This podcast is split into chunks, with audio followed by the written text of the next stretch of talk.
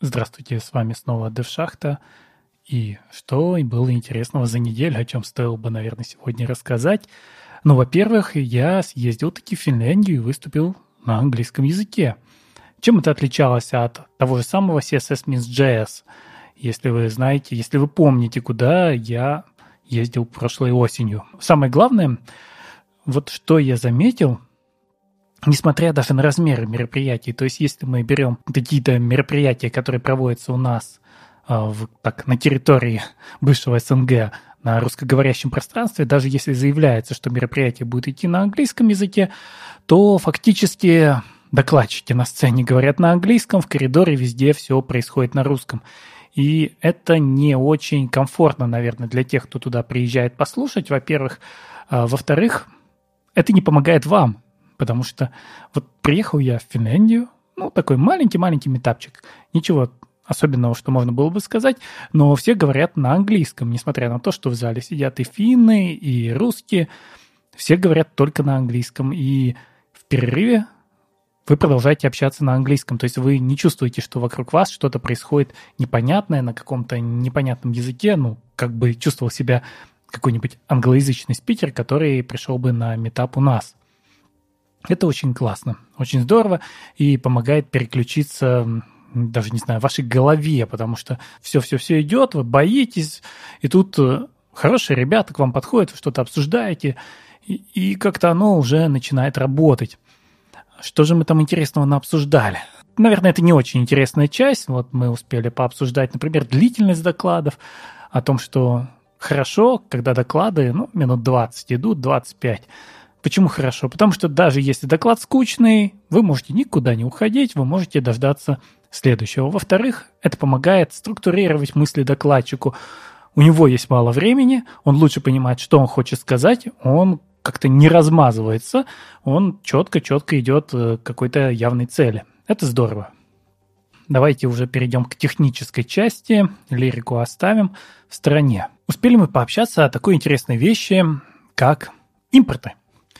Импорты и вообще ESM-модули. Это на самом деле довольно интересный пример того, как мы сейчас живем ну, в JavaScript. Смотрите, у нас есть модули, которые мы пишем уже, конечно, на ECMAScript свежем, мы пишем модули, и вот в Node.js у нас, конечно, все еще продолжают быть CommonJS модули, но везде мы хотим писать уже современные, да, с импортами, экспортами. И вот что важно, мы пишем это все уже не для браузера на самом деле не для среды, в которой будет все это исполняться. Если мы возьмем ноду, то для ноды, скорее всего, мы все еще пишем JavaScript, который исполняется непосредственно так, как он был написан. Если, опять же, это не TypeScript, потому что TypeScript у нас транспилируется. А если мы говорим об обыкновенном JavaScript, то, ну вот в ноде как написали, так он и побежит. Но вот все остальные среды, конечно же, нет. Мы все это прогоняем. Мы прогоняем это через Babel, мы прогоняем это через Webpack, чтобы это все собрать в банду. И, соответственно, мы сейчас пишем наш код уже не для браузера, не для environment, в котором будет все исполняться, не для рантайма, мы его пишем для бандлеров. И здесь возникает старая фишка про то, что нам надо думать о том, как это все будет минифицироваться. Потому что, конечно же, у нас JavaScript, он должен хорошенько сжаться, прежде чем он попадет на сервер. А как нам его сжать? Одна из техник – это, конечно же, трешейкинг. И чтобы трешейкинг заработал, если мы говорим о ECMAScript модулях, то мы должны что делать? Ну, во-первых, во-первых, мы должны перейти на ECMAScript модули, потому что когда мы говорим о CommonJS модулях, то все, что мы экспортим, это одна какая-то функция, один какой-то объект. Вот он и попадает в результате к нам в браузер. То есть вот та система, которая его будет трешейкать, она не поймет, что мы в нем используем. Мы должны сначала выполнить все, что мы подключаем, и только потом мы получим какой-то экспорт из подключенного модуля. Если мы говорим об ECMAScript модулях, ESM модулях, то все, конечно же, не так. У нас есть импорты и экспорты. А, во всех модулях мы четко пишем, что он экспортирует, кроме, кроме случая экспорт дефолт. Вот, конечно же, не для всех, конечно, это, конечно же, ну, для меня это, конечно же. А, export default – это зло злобное, потому что, во-первых, он мешает tree shaking у, Во-вторых, он мешает тому, а, как мы читаем наш код, потому что когда мы что-то экспортим через export default, то с другой стороны мы это куда-то принимаем, ну, в звездочку, например. То есть мы принимаем все, мы это переименовываем плохо, потому что это уже экспортируется не так, как задумал автор, а оно импортируется так, как э, задумал уже тот, кто его потребляет. И это очень часто мешает найти все вхождения в коде какой-то библиотеки. Ну ладно, мы написали обыкновенные импорты, соответственно, уже понятно все становится. Кроме каких-то пограничных случаев, всегда их стоит знать. Это часто написано о том, как сделать наши наши, извиняюсь, им экспорты, экспорты в модуле. Вот мы их все расписали, эти экспорты. Как сделать так, чтобы они ни от чего не зависели, чтобы они хорошо трешейкнулись. Отлично. Вроде бы все работает. Мы можем писать библиотеки так, что они шикарно трешейтятся, шикарно уменьшаются. Для тех, кто не знаком с термином, кстати, оказалось, что в Финляндии вот э, в зале, те, кто были на метапе, они как-то ну, может быть, мимо них прошел этот термин, ну, не знали они, что такое трешейтинг. Для тех, кто не знает, это способ уменьшить размер выходного бандла за счет того, что выкидываются те вещи, которые были не нужны. Хорошо, мы это все написали, кажется, все будет отлично работать. Но мы вдруг э, подумали, а что же делать? Наша библиотека, она же, наверное, нужна не просто везде, она же, наверное, еще нужна в Node.js. А раз эта штука нужна в Node.js, то работать она с ECMAScript модулями не будет. То есть мы не можем в нашей библиотеке форматом ее выходного файла сделать ESM-модуль, потому что мы втыкаемся в проблемы Node.js. Да, нода сейчас поддерживает ECMAScript модули, начиная с 13 версии, а, но 13 версия это еще не LTS-версия. То есть где-то там осенью к нам прибежит свежая нода, которая сможет поддерживать модули официально. Что же мы здесь имеем тогда в сухом остатке? То, что мы не можем написать модули так хорошо, чтобы они хорошо поехали в бандлер, который сможет их эффективно минимизировать, потому что мы вынуждены писать наши библиотеки универсальными. Ну, конечно, не все библиотеки, есть библиотеки, которые никогда не попадают в ноду, но если нам нужны такие библиотеки, то, к сожалению, мы не можем перейти, кажется, как MaskScript модулем, как к форматам хранения уже нашего скрипта в библиотеке. На самом деле можем. Здесь оказывается интересный хак, что мы можем экспортировать MGS-файл и JS-файл. MGS-файл, он был придуман в свое время как раз как способ обойти проблемы ноды. Нода в итоге от него практически отказалась, но фактически это работает. То есть вы можете экспортнуть два файла. Один файл будет называться index.mjs, в нем будут лежать ECMAScript модули. Второй файл будет называться JS, в нем будет лежать CommonJS модуль, который вы, например, пропустите через Babel и получите уже преобразованный формат, который уже поможет э, вашей Node.js работать с этим файлом. И отлично. То есть у вас получается такой универсальный формат для библиотеки, и она подключается в тот environment, где она используется, и где-то используется ECMAScript модули, где-то используются CommonJS модули. Конечно, это хак. Конечно, это хак, и я вот вам не рассказывал, но не так давно в ноде появилась интересная вещь, это conditional exports, так называемый. Это возможность в package.json файле указать, какой именно файлик будет экспортироваться в какой environment. Это уже есть в 13.8.0, это есть точно. Когда это появилось, я не помню, ну, где-то 13.6.0, возможно. Это интересно тем, что вы можете прямо прописать. Вот для браузера отдай вот этот файлик, для ноды отдай вот этот файлик, там, скажем, для Deno, для React Native, для всех отдай свой специализированный файлик. То есть ваша библиотека, она может стать намного сложнее. Вы можете ее собрать заранее в какие-то разные среды, в которых будет исполняться ваш код и отдавать туда нужный вам код. Конечно же, поддерживается это пока только в Node.js. То есть не думайте, что вы все это пропишете и все из коробки заведется. Нет, заведется это только в Node.js, но с другой стороны, вы уже можете писать библиотеки для ноды, которые, да, представим, вы пишете только для ноды. Вы можете написать отдельный корневой main.js файл, который будет являться обыкновенным common, э, common.js модулем. А для свежей ноды вы можете указать уже модуль.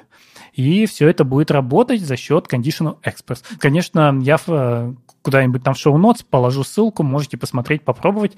Эта штука работает, эта штука полезная и интересная. Но, видите, это одна из причин, почему нам в ноде нужны модули. Просто для того, чтобы у нас наконец-то все как-то вместе срослось. То, что у нас в браузере происходит, то, что у нас происходит на JS, чтобы мы могли все это как-то срастить и не гонять лишние преобразования там, где они не нужны мы могли бы очень многие библиотеки поставлять именно так, как они написаны.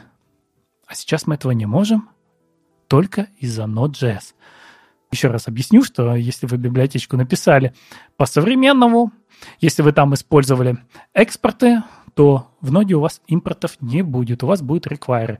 И с библиотечкой работать не получится. Сначала придется ее перегнать в какой-то совместимый формат, превратить это все в CommonJS модули осенью, осенью эта ситуация поправится, у нас уже будет классная Node.js 14, э, где будет все, что нам нужно. И, конечно, об архитектуре. У меня этот год – это год архитектуры.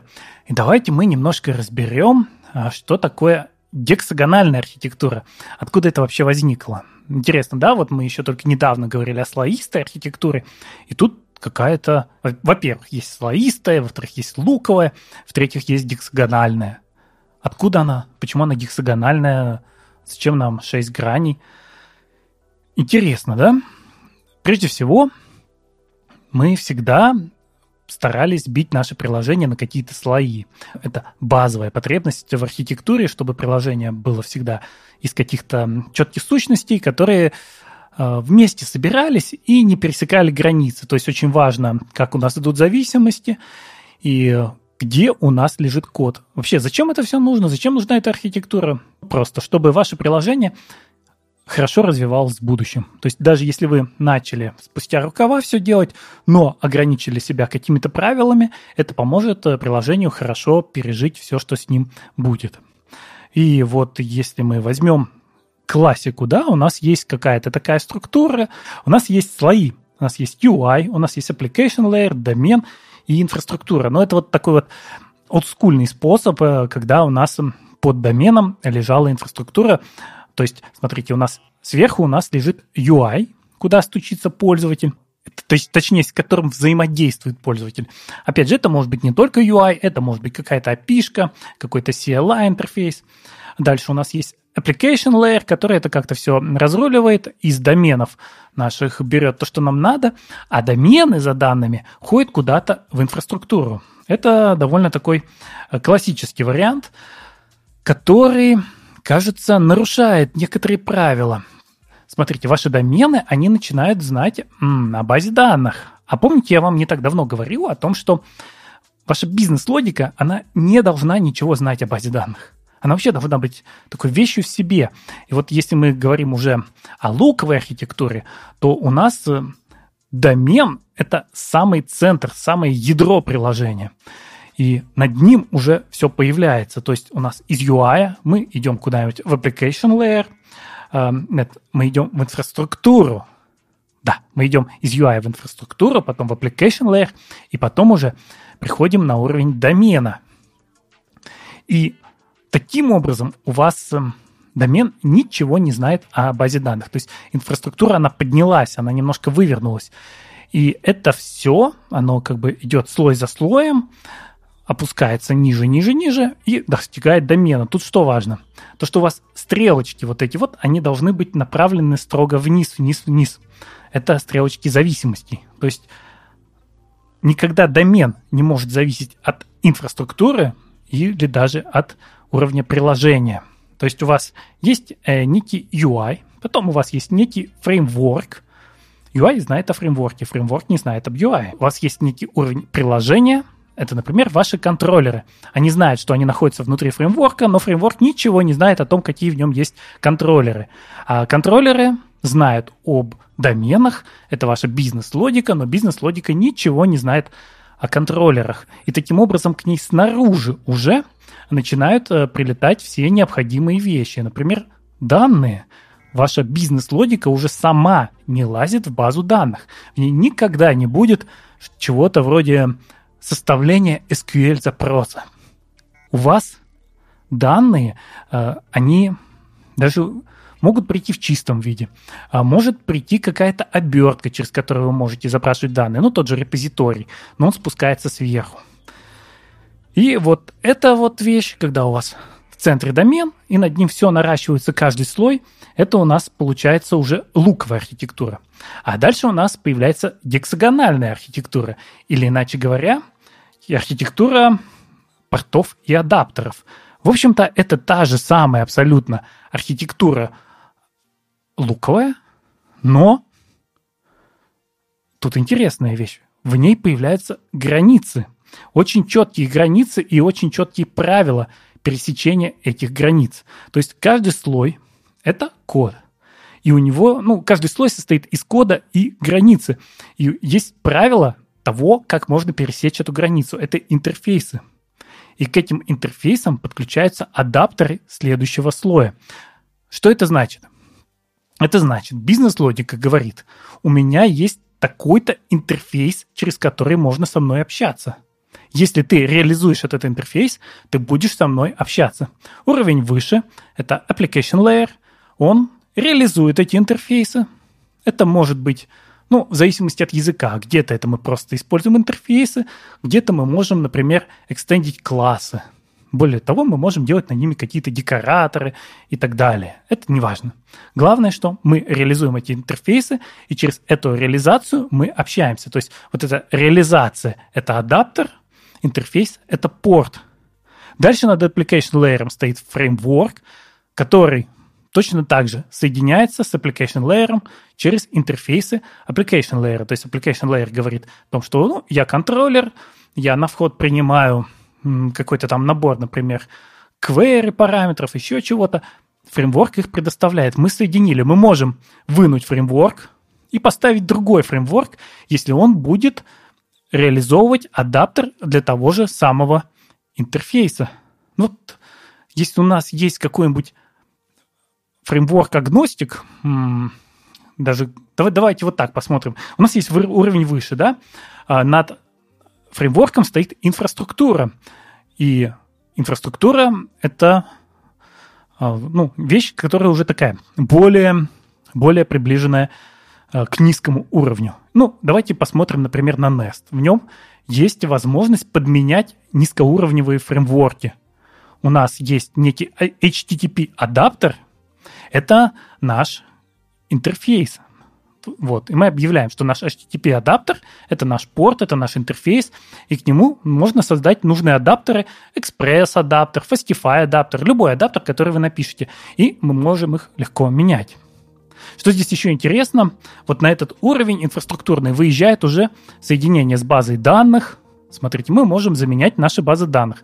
О чем я вам и говорил, что бизнес-логика не должна знать о базе данных. Как это сделать? Нам нужен некий интерфейс, через который мы единообразно получаем данные из разных баз данных. И мы к ним напишем адаптеры. Мы можем написать адаптер, э, я не знаю, к MySQL. Мы можем написать адаптер к чему-то более сложному. Вот, конечно же, у нас, если разные базы данных, если они совершенно разные, да, документоориентированная база данных и, например, какая-нибудь классическая реляционная база данных, то, возможно, так просто соединить их не получится, заменить. Мы не сможем реализовать нужный нам адаптер, к счастью. К счастью, современные базы данных, они, конечно, стали умнее. И если мы говорим о Postgres, то с помощью него мы можем заменять уже и документоориентированные базы данных, потому что он позволяет себе точно так же хранить JSON-чики. Не обязательно только какие-то сложные нормализованные структуры с реляциями. Мы можем точно так же туда положить э, и отключить Mongo, если у вас есть Mongo. Вот. И если у вас есть интерфейс, который просто говорит, мне на вход нужны json -чики. Это мои документы, у них есть такие-то айдишники, таких-то типов. Пожалуйста, написали адаптер – заменили. С другой стороны, у вас могут быть э, варианты там адаптеров для того, чтобы выводить что-то. Вы можете вывести как HTML, вы можете также вывести и PDF. Это просто смена адаптеров. Тоже интересная парадигма, что Можно еще вертикально вот так поделить ваше приложение, и с одной стороны у вас будут порты и адаптеры, которые в ваше приложение входят с запросами, а с другой стороны порты и адаптеры, которые выходят из вашего приложения. Вот такая интересная концепция, и когда-то мне все это казалось достаточно сложным, безумным и ненужным. Но что интересно, чем больше я смотрю, например, на то приложение, которое мы делаем сейчас, тем больше я понимаю, что оно прекрасно ложится на вот эту гексагональную архитектуру. И вот давайте еще одну вещь рассмотрим, то, что она называется гексагональной. Это тоже интересно. Почему там шестиугольник? Да, вот неужели у нас только шесть портов на каждом-каждом уровне? То есть вот эти наши шестиугольники, шестиугольник домена, над ним шестиугольник application layer, над ним шестиугольник фреймворка и над ним шестиугольник инфраструктуры. Конечно, нет. Просто это красивое слово, и оно означает, что у нас есть просто вот эти вот ребрышки у наших шестиугольников. И каждое ребрышко – это просто один из наших портов, к которому мы будем подключать наши адаптеры. Вот и все. То есть это просто описание, что это не какой-то вот круг, как в луковой архитектуре, и сами понимаете, что там имеется в виду, а то, что каждая грань – это четкий наш порт, к которому можно что-то подключить, какой-то адаптер. Я не знаю, стоит ли вам сейчас загоняться над такими сложными вещами, но в то же время вы можете представить, что это совершенно не сложнее, чем луковая архитектура, а луковая архитектура ничем не сложнее, чем разложение приложения по слоям. Просто в луковой архитектуре у вас в самом центре оказывается домен, а над ним уже наращиваются все слои, слои, слои. И если в луковой мы говорим просто о том, что нужно избегать протечки, то в гексагональной мы уже более жестко оперируем тем, как мы пересекаем границы между нашими слоями. У нас везде появляются четкие интерфейсы, у нас везде бегают какие-то четкие DTO-шки, и наше приложение становится подчиненным таким жесткому набору правил, что и помогает ему жить годами. Как я сразу сказал, еще в самом начале, для чего это нужно? Для того, чтобы ваше приложение, даже если его пишете вы сейчас плохо, но если вы соблюдаете эти правила, то у вас эм, получается приложение, которое, в общем-то, будет хорошо и долго развиваться. Просто за счет того, что вы себя ограничили. У вас не будет вот этой э, лапши. У нас есть такой термин на самом деле. Это тоже архитектурный антипаттерн. Big ball of mud, то есть большой комок грязи. Когда все связи в приложении перемешаны, все слои да, в общем-то, они практически отсутствуют, потому что один слой лазит в другой. У вас из view может быть поход в базу данных, например. Этим страдал в свое время PHP. За что люди ненавидели PHP? Вы открываете ваш э, какой-то файлик PHP-шный, и что у вас? Сначала у вас какой-то HTML тег, потом поход в базу данных, потом какая-то логика над этим, потом после логики э, дальше отрисовка view. И все перемешано, все абсолютно непонятно, все не поддерживаемо. И, конечно, вот так жить нельзя. И ребята в PHP довольно давно уже задумались и как-то все разделили. А в других языках так и подавно, совсем давно задумались. Совсем давно в данном случае это период 20 лет, потому что все-таки, мне кажется, в 90-х еще о таких архитектурах не рассуждали. Это как-то вот где-то с начала нулевых пошло, когда у нас уже пошел мощный enterprise, когда IT стало расти. В общем-то, на сегодня все. Я надеюсь, такой рассказ может быть немножко сумбурный, но, как всегда, у меня будут ссылки. Смотрите в ссылки, и они вам помогут разобраться. Пока.